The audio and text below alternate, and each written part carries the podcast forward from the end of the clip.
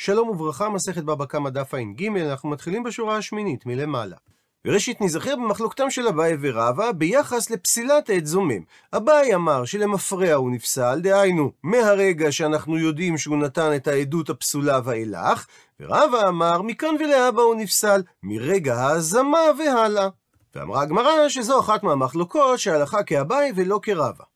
רק שהגמרא על אביי אתנן, הרי שנינו במשנתנו, שאם גנב על פי שניים וטבח ומכר על פיהם ונמצאו זוממים, הדין שהם משלמים את הכל. עד לכאן הציטוט מהמשנה.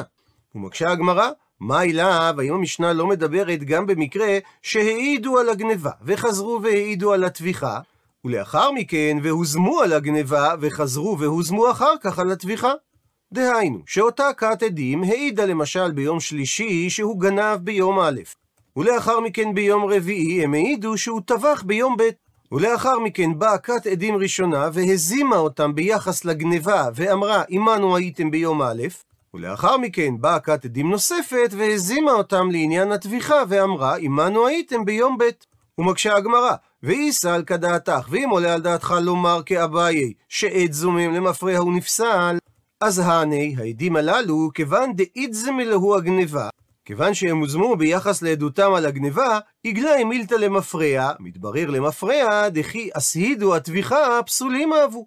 שכאשר למחרת הם העידו שהוא טבח את הבהמה, הרי אין עדותן עדות. שהרי כיוון שהם הוזמו ביחס לעדות הגניבה, אז כבר אין משמעות לעדותם על הטביחה, כי יכול להיות שהוא טבח בהמה ששייכת לו. ואם כך, המים, מדוע אמרה המשנה שבמקרה והם הוזמו, הם משלמים תשלומי ארבעה וחמישה הטביחה.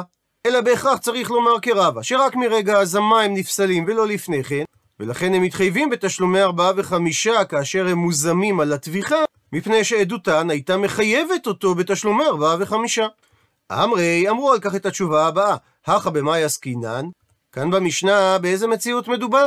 כגון שהוזמו על הטביחה תחילה, ולכן גם לשיטת אביי, כאשר הם מוזמים על עדות הטביחה, הרי הם נפסלים למפרע מאותה עדות ואילך, ויש משמעות לעדותם, שהרי העדות הזו באה על גבי העדות שמדובר על בהמה שהוא גנב, ולכן הם רצו לחייב אותו בתשלומי ארבעה וחמישה.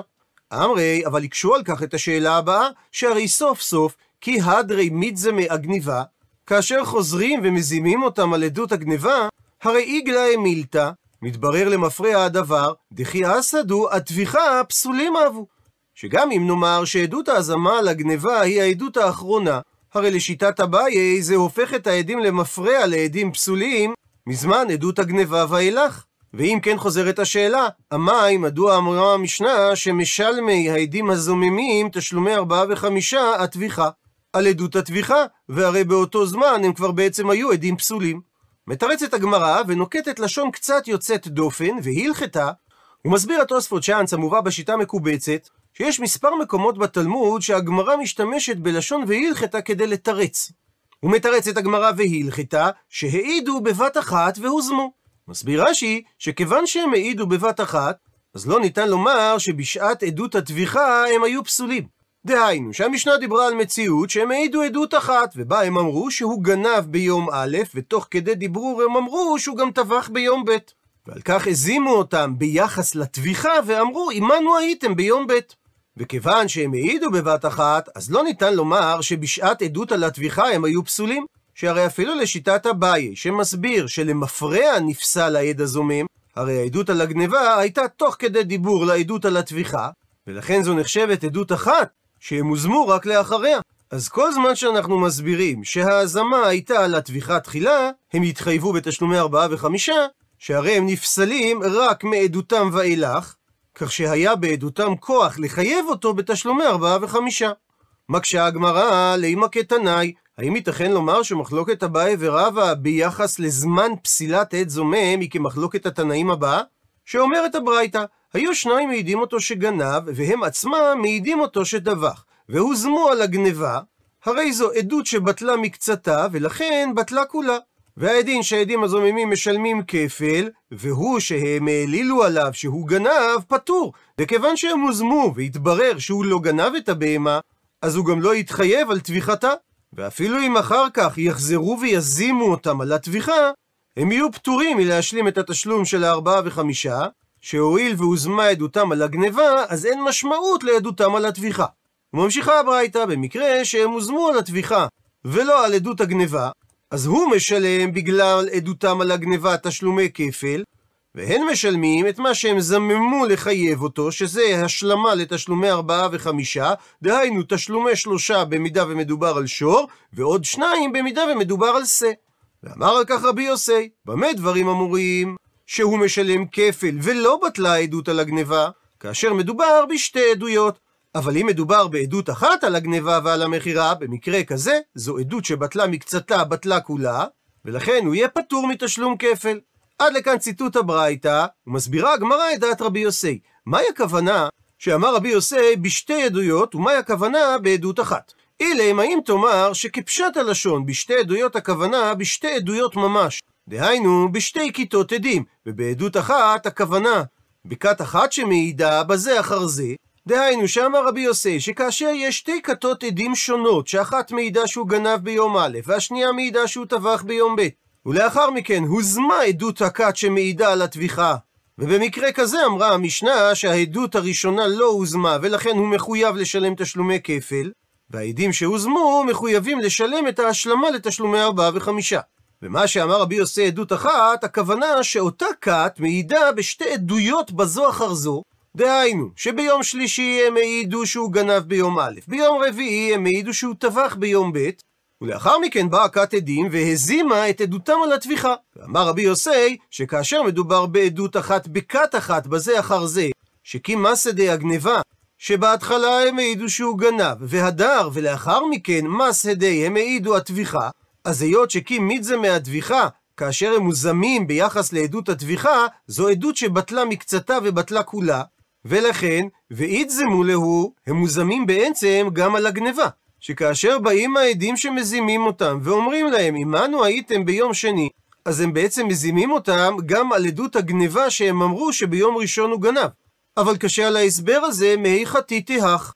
מהיכן אתה מביא, מה המקור לומר חידוש גדול כזה, שעדות ההזמה על הטביחה, יש בכוחה להזים גם את עדותם הקודמת ביחס לגניבה.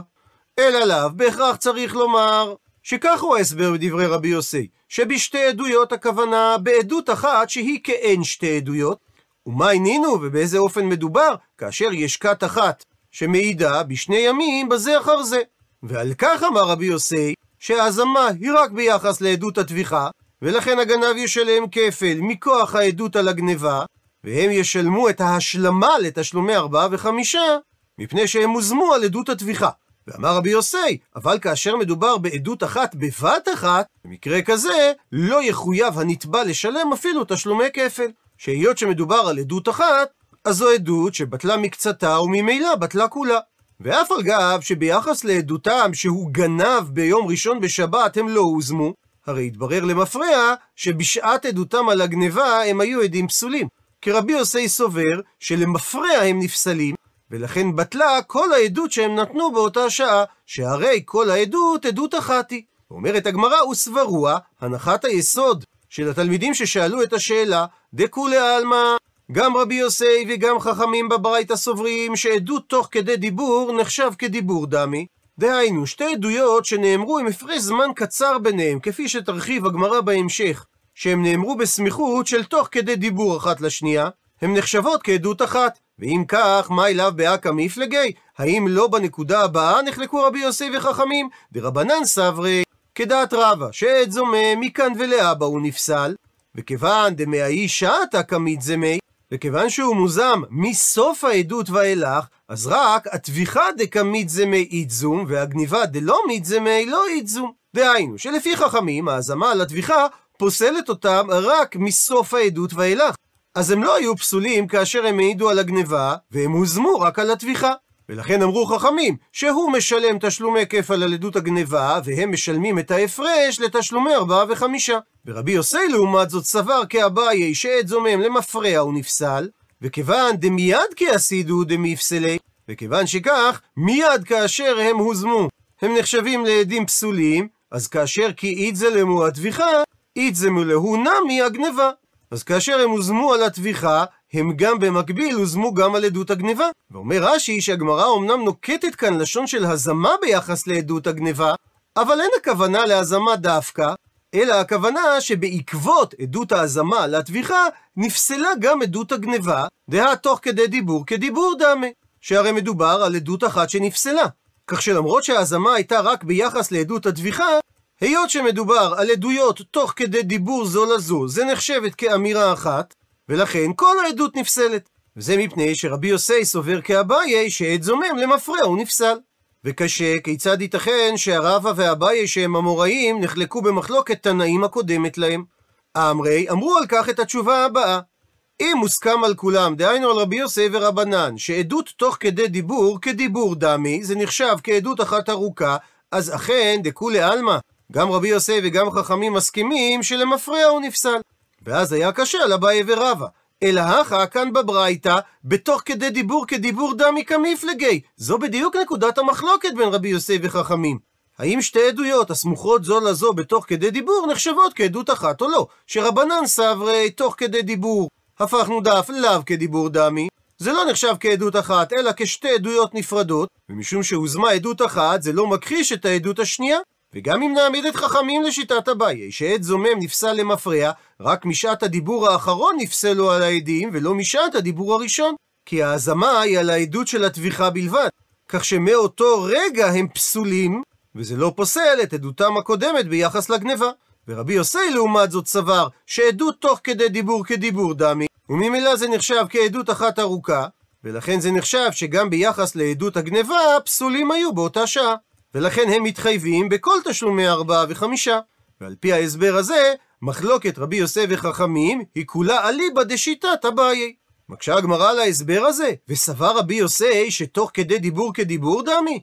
ואתנן, והרי שנינו במשנה במסכת תמורה, שאמרה התורה שכאשר יש בהמה שקדושה בקדושת קורבן, לא יחליפנו ולא ימיר אותו טוב ברע או רע בטוב, ואם המר ימיר בהמה בבהמה, והיה הוא ותמורתו יהיה קודש. זאת אומרת, שאם לאדם הייתה בהמת שלמים, והוא אמר על בהמה אחרת, הרי זו שלמים תחתיה, שתי הבהמות קדושות בקדושת שלמים.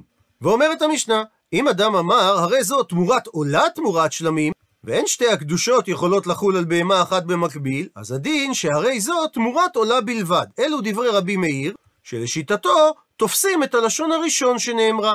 רבי יוסי חולק ואומר שצריך לבדוק למה הוא התכוון. אם אכן לכך נתכוון מתחילה, להדפיס שתי קדושות על בהמה אחת, אז הואיל ואי אפשר לקרות שני שמות כאחד, שבהמה לא יכולה להיות במקביל גם קורבן עולה וגם קורבן שלמים, אז דבריו קיימים, ותראה הבהמה עד שתסתאב ויפול במום, ותימכר, ואז יביא בדמי חציה קורבן עולה, ובדמי חציה קורבן שלמים. ואם הוא אמר תמורת עולה, ונמלח, דהיינו התחרט על דבריו, וחזר ואמר תמורת שלמים, אז במקרה כזה, הרי זו תמורת עולה. עד לכאן ציטוט המשנה, ואבינן בה, התקשינו בהבנת דברי רבי יוסי, שהרי אם מדובר שהוא נמלח וחזר בו ממה שהוא אמר, שהבהמה תהיה תמורת עולה, אז פשיטא, פשוט הדין שדבריו השניים לא מתקיימים והבהמה נשארת תמורת עולה, שהרי לכך הוא התכוון בהתחלה. ומה בא רבי יוסי לחדש? ואמר, וענה על כך רב פאפא, שנמלח בתוך כדי דיבור כאמרינן. שרבי יוסי דיבר על מציאות שבהתחלה האדם אמר הרי זו תמורת עולה, ונמלח תוך כדי דיבור ואמר הרי זו תמורת שלמים. שבמקרה כזה סובר רבי יוסי שחלה על הבהמה קדושה של עולה, מפני שרבי יוסי סובר שתוך כדי דיבור לאו כדיבור דמי. זה לא נחשב כעדות אחת. וממילא זה סותר את מה שהסברנו בברייתא הקודמת ביחס לעדות שבטלה מקצתלה בטלה כולה, שאמרנו שרבי יוסי סובר שתוך כדי דיבור כן כדיבור דמי, זה נחשב כעדות אחת. אמרי אמרו על כך את התירוץ הבא, שתרי תוך כדי דיבור רב. שישנם שני שיעורי זמן שונים לתוך כדי דיבור. שיעור זמן חד זה שיעור זמן ארוך יותר, כדי שהילה תלמיד לרב, שהוא אומר לו שלום עליך רבי, או שלום עליך רבי ומורי. וחד שיעור זמן הוא שיעור זמן קצר יותר, כדי שעילת הרב לתלמיד, שהוא רק אומר שלום עליך. כאשר במשנה במסכת מנחות מדובר, כי לית לרבי יוסי, שאין לו לרבי יוסי את הכלל של תוך כדי דיבור כדיבור דמי, שהעדויות נחשבות כשתי עדויות ולא כעדות אחת, מפני שהפרש הזמן ביניהם הוא ארוך, כדי שעילת תלמיד לרב, שזה הזמן שלוקח להגיד שלום עליך רבי ומורי, ויש שלא גרסו את המילה מורי, שזה שיעור זמן דנפיש מרובה. לעומת זאת בברייתא לגבי הזמה, מדובר שההפרש בין שתי העדויות היה כדי שעילת הרב לתלמיד, שהוא שיעור זמן קצר של שתי מילים, שלום עליך. ובמקרה כזה, איתלי, יש לו לרבי יוסי את הסברה שתוך כדי דיבור כדיבור דמי. ועל פי זה מסביר התוספות את הברייתא באופן הבא, שאם לכך נתכוון תחילה, כלומר שהיה אומר תוך כדי דיבור קטן, הרי זו תמורת שלמים, אז דומה שנתכוון תחילה לכך, וממילא דבריו קיימים. ואפילו אם הוא לא התכוון לכך מההתחלה, עדיין דבריו השניים קיימים, כיוון שזה נחשב כדיבור אחד. אבל אם הוא נמלח, כלומר שהוא אמר את שני הדברים תוך כדי דיבור גדול, הרי שזה דומה כמו נמלח, ולכן הדין שהרי זו תמורת עולה, אפילו אם הוא התכוון תחילה שיחולו שתי הקדושות, והוא רק תיקן את עצמו לאחר מכן. וממשיכה הגמרא לדון בעניין עדים שהוזמו. אמר רבא, עדים שהוכחשו ולבסוף הוזמו, הדין שהם נהרגין, דהכחשה תחילת הזמה היא אלא שלא נגמרה. הוא מסביר רש"י את המציאות. שני עדים אומרים שהרג פלוני את הנפש, ושניים אומרים שהוא לא הרג. ולבסוף הוזמו העדים הראשונים, שבאה כת שלישית ואמרה, עמנו הייתם, אז כיצד אתם מעידים שהוא הרג את הנפש? אז הדין במקרה כזה, שהעדים המוזמים נהרגים. ואומר רש"י, שבהכרח מדובר שנגמר הדין על פי העדות של העדים הראשונים, קודם שהם הוכחשו על ידי הכת השנייה, שהרי אם לא נגמר הדין, אז אפילו הם היו מוזמים מתחילה, אין הם נהרגים, שהרי אין העדים זוממים נהרגים עד שיגמר הדין. ובא רבא לומר שהכחשה תחילת הזמאי, דהיינו שעדות ההכחשה ועדות ההזמה הם בעצם עדות אחת ארוכה, שעניינה לומר שהעדות של השניים הראשונים היא עדות שקר. ועדי ההכחשה התחילו את תהליך ההזמה, ועדי ההזמה סיימו אותו. ולא מתייחסים לשתי העדויות האחרונות בנפרד, כך שעדות ההכחשה ביטלה את העדות הראשונה, כי אז לא היה לעדות ההזמה על מה לחול. ואמר רבא אמינא אמינא לה, מה המקור לדבריי? דתניא, ששנינו בתוספתא במסכת מכות. והרשש במקום אומר שצריך לקרוא בלשון רבים. שני עדים שאומרים, מעידנו באיש פלוני שסימא את עין עבדו, והפיל את שינו, דהיינו, שהאדון סימא את עין עבדו הכנעני, והעבד יוצא לחירות בגלל זה, ואחר כך הוא הפיל את שינו, והוא חייב לשלם לו את דמי שינו. שהרי הרב אומר כן, כלומר, מסביר רש"י, שנוח לו לרב, דהיינו לאדון, בעדות הזו. ועוד רגע הגמרא תסביר מדוע, שבמקרה ונמצאו העדים זוממים, הדין שהם משלמים דמי עין לעבד. עד לכאן לשון התוספתא, ומברר רבא, איך היא דמי, על איזה מציאות דיברה התוספתא. אילם, האם תאמר שהסבר התוספתא הוא כדקטני, כפי פשט הלשון, דליקה כת אחרינה, שאין כת נוספת בסיפור, אלא שתי כתות בלבד. הכת שאמרה שהאדון סימא את עין עבדו והפיל את שינו, ואת כת העדים שהזימה אותם. אז יש שתי קושיות על מה שאמרה התוספתא, שהם משלמים דמי עין לעבד. קושייה ראשונה, מדוע משלמים דמי עין לעבד? הרי התורה כנסה עדים זוממים שישלמו את מה שהם תכננו להפסיד, והרי בתר דמפקלי לחירות דמי אינו כבאי שלומי?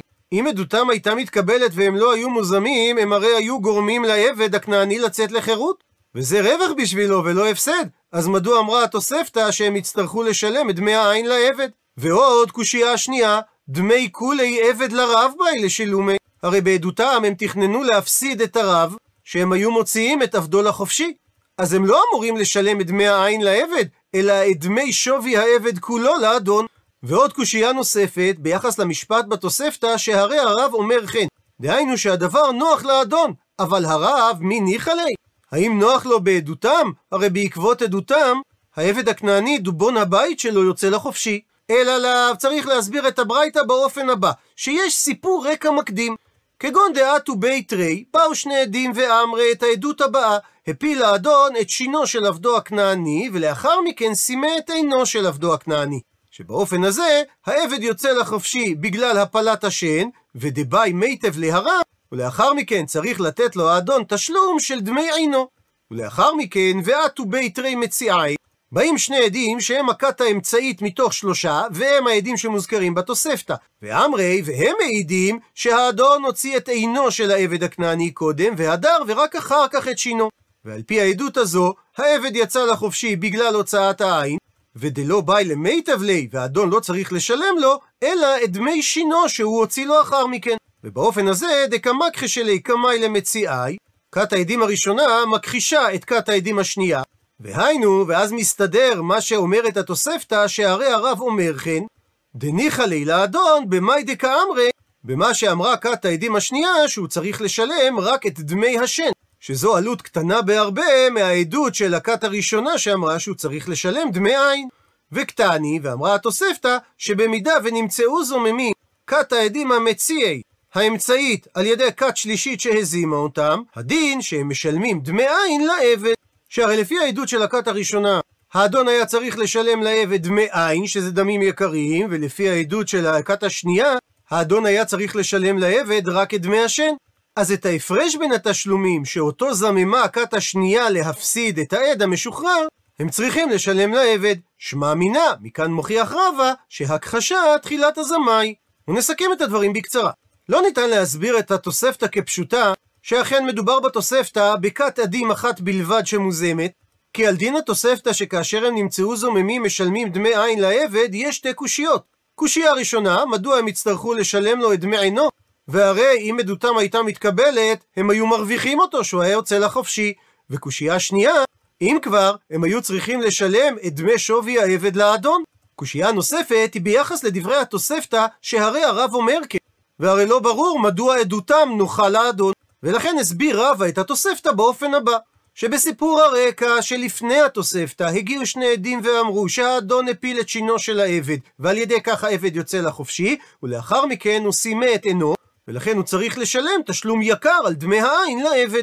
והברייתא מביאה את המשך הסיפור, ששני עדים באו ואמרו שהאדון הוציא את עינו של העבד, ולאחר מכן הוא הוציא את שינו, באופן כזה, אין האדון צריך לשלם לעבד, אלא את דמי שינו. ועל פי ההסבר הזה, מובן מדוע נוח לאדון עדותם של השניים, ולאחר מכן, כאשר הם נמצאו זוממים, הם צריכים לשלם לעבד את ההפרש בין דמי העין לדמי השן, שזה מה שהם רצו להפסיד אותו. ומכאן מוכיח רבא שהכחשה תחילת הזמאי, שההכחשה של הכת הראשונה את העדות של הכת השנייה, לא מבטלת את עדותם לגמרי, שהרי כאשר באה הכת השלישית ומזימה את הכת השנייה, יש לה הזמה על מה לחול. עד לכאן דף ע"ג.